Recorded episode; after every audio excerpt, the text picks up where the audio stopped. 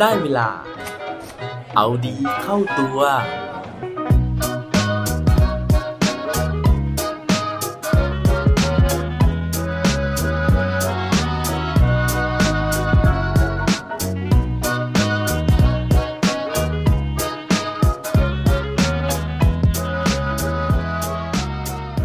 โกรธยังไงไม่ให้ใครรู้สึกเกลียด สวัสดีครับ พบกับผมชัชวานแสงปรีดีกร และรายการเอาดีเข้าตัว รายการที่จะคอยมาหมั่นเติมวิตามินดีดด้วยเรื่องราวแล้วก็แรงบันดาลใจ เพื่อเพิ่มพลังและภูมิต้านทานในการใช้ชีวิตให้กับพวกเราในทุกๆวัน เคยไหมครับที่เราเนี่ยรู้สึกโกรธนะฮะแล้วก็ได้เผลอทำพฤติกรรมบางอย่างไปนะฮะเพื่อที่จะระบายความโกรธนั้นนะครับ ซึ่งสุดท้ายแล้วนะฮะมันก็ส่งผลที่ไม่ดีนะครับต่อความสัมพันธ์ของเราแล้วก็บุคคลคนนั้นนะฮะ ซึ่งเรื่องของความสัมพันธ์นี้เองนะฮะทำให้หลาย ๆ ครั้งเวลาที่เราจะโกรธนะครับ เราก็ต้องมาถามตัวเองนะฮะว่า เออเรื่องแบบนี้เนี่ยเราโกรธไม่ได้เหรอนะครับ แล้วก็ทำให้เราเนี่ยสุดท้ายไม่ได้สื่อสารสิ่งที่เราไม่พอใจออกไปนะครับ สุดท้ายนะฮะเราก็ต้องอั้นนะฮะต้องเก็บกดความรู้สึกเหล่านั้นเอาไว้ในตัวของเรานะครับ ซึ่งสุดท้ายแล้วเนี่ยมันกลายเป็นว่าวันหนึ่งที่เราเก็บความรู้สึกนั้นไม่ไหวนะฮะแล้วก็ระเบิดมันออกมานะครับทำให้ความสัมพันธ์เนี่ยก็เลวร้ายอยู่ดีนะครับ เพราะฉะนั้นเนี่ยเราจะจัดการความโกรธของเรายังไงดีนะฮะ หรือที่เขาเรียกว่า anger management นะฮะ มันมีวิธีการยังไงนะฮะ ที่ทำให้เราโกรธนะครับ แล้วไม่กระทบกับความสัมพันธ์ระหว่างเรากับคนที่เราโกรธหรือไม่พอใจนั้นนะครับ วันนี้ผมมีคำตอบมาให้ ถ้าอยากรู้แล้วอย่าเพิ่งโกรธกันนะฮะ ไปฟังพร้อมกันได้เลยครับ เรื่องราวในวันนี้นะฮะมาจากหนังสือที่มีชื่อว่าโกรธขนาดนั้นลองพูดแบบฉันสินะครับซึ่งเขียนโดยคุณโทดะคุมินะฮะแล้วก็จัดพิมพ์จัดจำหน่ายโดยสำนักพิมพ์วีเลนนะครับหนังสือเล่มนี้เนี่ยเขาบอกเลยนะฮะว่าถ้าเกิดว่าใครที่ได้อ่านนะฮะเขาอยากจะให้เราเนี่ยปรับความรู้สึกว่าการที่เราโกรธเนี่ยมันไม่ใช่เรื่องผิดนะครับ แล้วก็ในทางกลับกันนะครับ การข่มความรู้สึกเอาไว้หรือว่าพยายามไม่โกรธเนี่ย มันเป็นการกระทำที่ฝืนธรรมชาตินะฮะเพราะว่าเรานะฮะจริงๆ แล้วสามารถที่จะแสดงความโกรธออกไปได้ โดยที่ไม่ทำลายความสัมพันธ์กับผู้อื่นนะครับ เพราะว่าเราสามารถที่จะโกรธหรือว่าแสดงความรู้สึกโกรธออกมาได้ แล้วก็ความโกรธเนี่ยจริง ๆ แล้วมันเป็นความรู้สึกตามธรรมชาติของมนุษย์ การที่เราข่มความรู้สึกเอาไว้นะฮะมันจะทำให้เราเนี่ยเกิดความเครียดสะสมนะครับจนส่งผลเสียต่อทั้งร่างกายแล้วก็จิตใจ ยิ่งกว่านั้นนะครับ ความโกรธที่ข่มเอาไว้เนี่ยมันอาจจะระเบิดออกมาในสักวันหนึ่งนะครับ ซึ่งทำให้ความสัมพันธ์ระหว่างเรากับอีกฝ่ายหนึ่งเนี่ยขาดสะบั้นลงนะครับ ถ้าเกิดว่าเราไปใช้คำพูดที่รุนแรงกับอีกฝ่ายหนึ่งทีนี้นะฮะเขาบอกว่า ความโกรธเนี่ยมันมีลักษณะอยู่นะครับ4ข้อนะครับ อย่างแรกเลยก็คือว่ามันชอบที่จะเคลื่อนที่จากที่สูงลงสู่ที่ต่ำนะครับ อันนี้เนี่ยให้เรานึกถึงคนที่มีสถานะสูงกว่าฮะเช่นเจ้านายเนี่ยก็มักจะโกรธ แล้วก็ใส่อารมณ์กับลูกน้องเนี่ยได้ง่ายกว่านะฮะถ้าเกิดว่าเราเป็นลูกน้องนะครับ เราจะไปอยู่ๆไปตะโกนไปตะคอกใส่หัวหน้าเนี่ยมันก็จะเป็นเรื่องที่เกิดขึ้นได้ยากนะครับ อย่างที่2นะครับเขาบอกว่ามันติดต่อกันได้ง่ายนะฮะถ้าสมมติว่าเราไปอยู่ใกล้ ๆ คนที่หงุดหงิดนะครับเราก็มีแนวโน้มที่จะหงุดหงิดได้ง่ายเหมือนกันนะครับอย่างที่ 3 ก็คือว่ายิ่งสนิทมากก็จะยิ่งรุนแรงมากนะฮะ เพราะฉะนั้นนะฮะการมีปากเสียงกันเนี่ยส่วนใหญ่มันมักเกิดขึ้นกับคนที่เราสนิทกันนะครับ แล้วก็อันที่ 4 เลยก็คือว่าความโกรธเนี่ยมันมักจะเป็นแรงผลักดันให้ลงมือทำนะครับ ซึ่งอาจจะเป็นการทำที่เป็นเชิงลบนะฮะก็คือการไปทำลายร่างกายเขาก็มีนะฮะหรือว่าอาจจะเป็นแรงผลักดันในเชิงบวกนะครับนั่นก็คือเราเนี่ยสามารถเอาความโกรธนะฮะมาเป็นแรงขับนะครับเพื่อที่จะทำให้เราเนี่ยทำสิ่งดีๆนะฮะเพื่อที่จะพิสูจน์ตัวเองก็เป็นไปได้นะครับ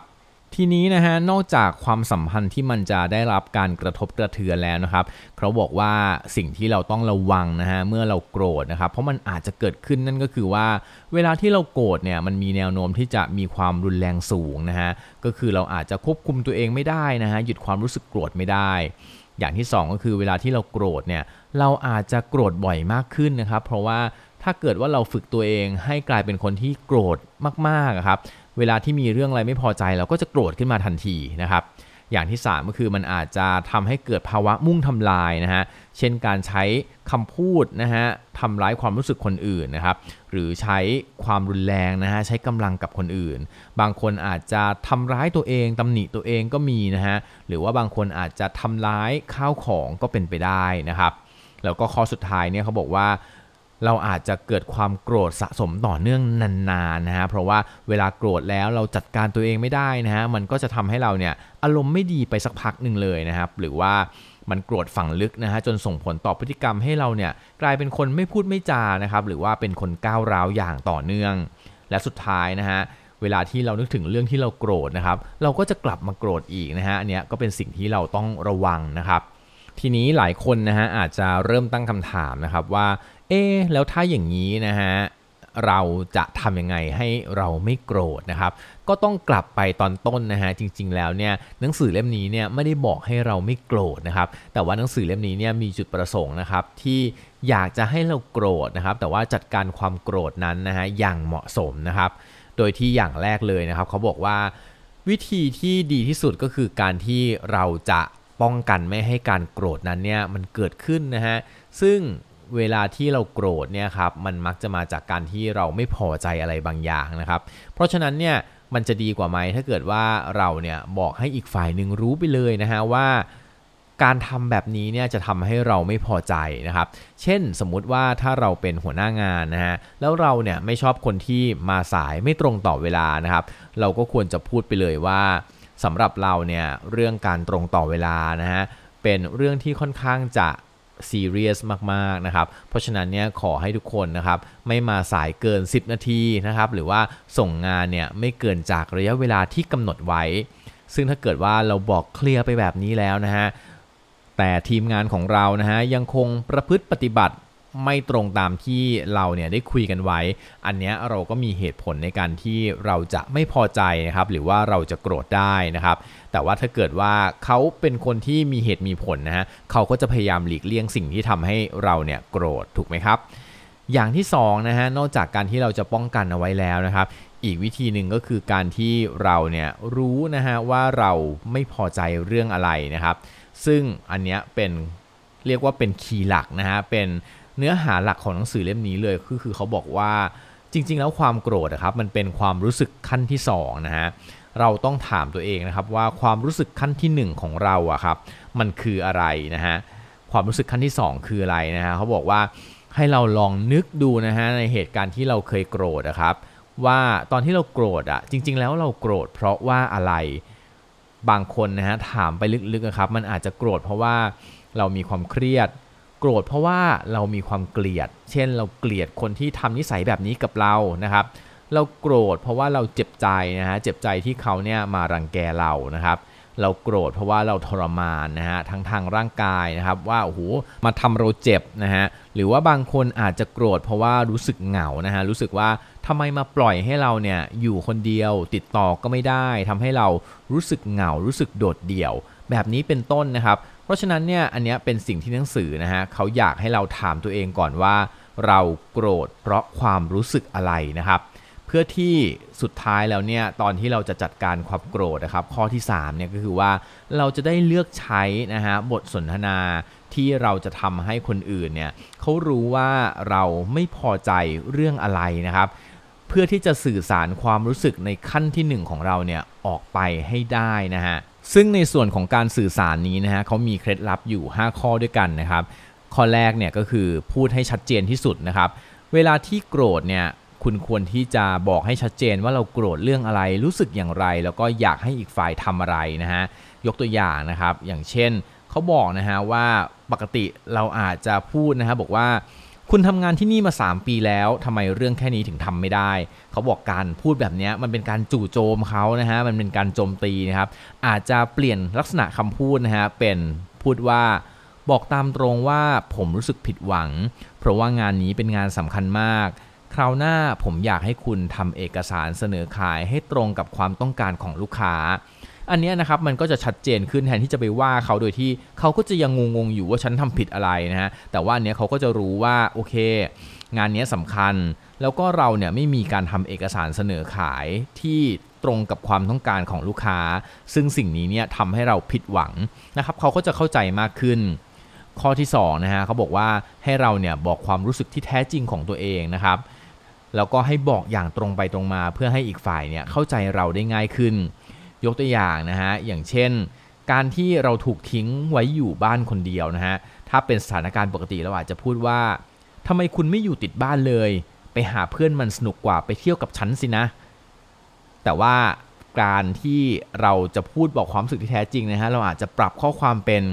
วันหยุดคุณก็ออกไปข้างนอก ฉันอยู่บ้านคนเดียวเหงามาก ฉันอยากให้เราเนี่ยออกไปเที่ยวด้วยกันบ้าง อันเนี้ยนะครับเขาก็จะรู้ว่าโอเคเราเหงานะฮะแล้วก็เราเนี่ยอยากที่จะใช้เวลาอยู่ร่วมกันกับเขาอย่างที่3นะฮะเขาบอกว่าให้เจาะจงไปที่พฤติกรรมของอีกฝ่ายนะครับแทนที่เราจะโจมตีไปที่ตัวเขานะฮะให้เราพูดไปถึงพฤติกรรมของเขามากกว่านะครับอย่างเช่นถ้าเกิดว่าเขาเป็นคนที่ไม่รักษาสัญญานะฮะเราปกติเนี่ยถ้าเราไปโจมตีเขาเราอาจจะพูดว่า คุณเป็นคนไม่มีความรับผิดชอบเลย คุณเป็นคนที่ไม่เอาไหนซะเลย แต่ว่าถ้าเกิดว่าเราปรับวิธีพูดใหม่นะฮะเป็นฉันอยากให้คุณรักษาสัญญาที่ให้ไว้กับทีม คือแทนที่จะไปว่าตัวเขาว่าไม่มีความรับผิดชอบนะฮะแต่ว่าเรากลับคำพูดนะฮะว่า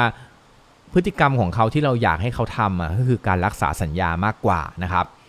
มาถึงข้อที่4นะฮะเขาบอกว่าเวลาที่เราตักเตือนนะฮะต้องพูดอย่างชัดเจนว่าอยากให้ปรับปรุงเรื่องอะไรนะครับ เช่นตัวอย่างที่ไม่ดีนะฮะก็จะพูดว่า คุณควรแต่งตัวให้เรียบร้อยนะ แต่ว่าถ้าเกิดว่าเราเนี่ยปรับวิธีการพูดนะฮะเป็นในการประชุมวันพรุ่งนี้จะมีผู้หลักผู้ใหญ่เข้าประชุมด้วย คุณควรเปลี่ยนมาใส่สูทและรองเท้าหุ้มส้นสีดำนะ แบบนี้นะฮะมันก็จะชัดเจนนะครับว่าเขาเนี่ยจะต้องทำอะไร เพราะว่าการแต่งตัวให้เรียบร้อย การแต่งตัวให้เหมาะสมเนี่ยมันไม่ชัดเจนนะฮะคือความเรียบร้อยหรือว่าความเหมาะสมของแต่ละคนเนี่ยมันไม่เท่ากันแบบนี้นะครับนึกออกไหมฮะแล้วก็ข้อสุดท้ายนะฮะ ให้พูดว่า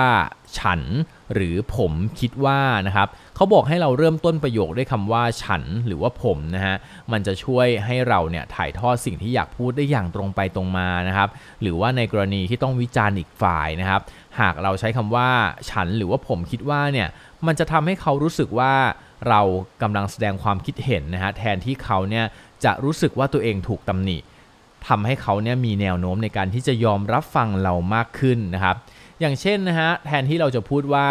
ถ้าคุณทำแบบนี้ก็สิ้นเรื่องหรือว่าไม่ได้เรื่องเลย คนอื่นก็คิดแบบเดียวกัน เราอาจจะพูดว่า ฉันคิดว่าไอเดียของคุณยังไม่ดีเท่าไหร่ จึงอยากให้คุณลองแก้ไขดูนะ แบบนี้นะฮะมันก็จะทำให้คำพูดของเราเนี่ยซอฟลงนะครับ จริง ๆ ในหนังสือเล่มนี้นะฮะเขามีตัวอย่างการปรับคำพูดนะฮะในสถานการณ์ต่างๆเนี่ยแทบจะทุกสถานการณ์เลยนะฮะซึ่งเอาจริงแล้วก็อาจจะเป็นประโยชน์นะฮะสำหรับคนที่พูดไม่เก่งนะฮะหรือว่าไม่รู้ว่าจะสร้างคำพูดแบบไหนขึ้นมานะฮะก็อาจจะลองมาอ่านนะฮะลองมาซ้อมดูนะครับแต่ว่าจริง ๆ แล้วสำหรับคนที่จับหลักการได้นะครับแล้วก็ เข้าใจว่าหลักการ 5 ข้อเนี้ยมันทำยังไงนะฮะ มันก็อาจจะเอาไปปรับใช้กับคำพูดในสถานการณ์ต่างๆ ได้เองนะฮะ โดยที่ไม่จำเป็นต้องท่องเนื้อหาในหนังสือทั้งหมดนะครับ แต่ว่าโดยรวมนะครับผมก็คิดว่าหนังสือเล่มนี้นะฮะค่อนข้างจะดีนะฮะอ่านเข้าใจง่าย แล้วก็ทำให้เราเนี่ยรู้จักความโกรธนะครับ รวมถึงสามารถที่จะจัดการกับความโกรธได้แบบค่อนข้างจะดีเลยทีเดียวนะฮะสำหรับใครที่เอา ความคิดนะฮะหรือว่าเอาเนื้อหาหนังสือเล่มนี้นะครับไปปรับใช้ได้ ผมคิดว่าเราก็จะเป็นคนที่สื่อสารกับคนรอบข้างได้ดีนะฮะแล้วก็จะทำให้ความสัมพันธ์ของเรากับคนรอบข้างเนี่ยพัฒนาไปได้นะฮะแล้วก็ไม่ทำให้ความรู้สึกเนี่ยมันแตกหักหรือว่าเปราะบางไปครั้งต่อไปที่โกรธนะฮะก็อย่าลืมนะครับเคล็ดลับที่ผมเอามาแนะนำในวันนี้นะฮะแล้วก็หวังว่าทุกคนนะครับจะโกรธได้แบบน่ารักพอดีพอดีนะครับ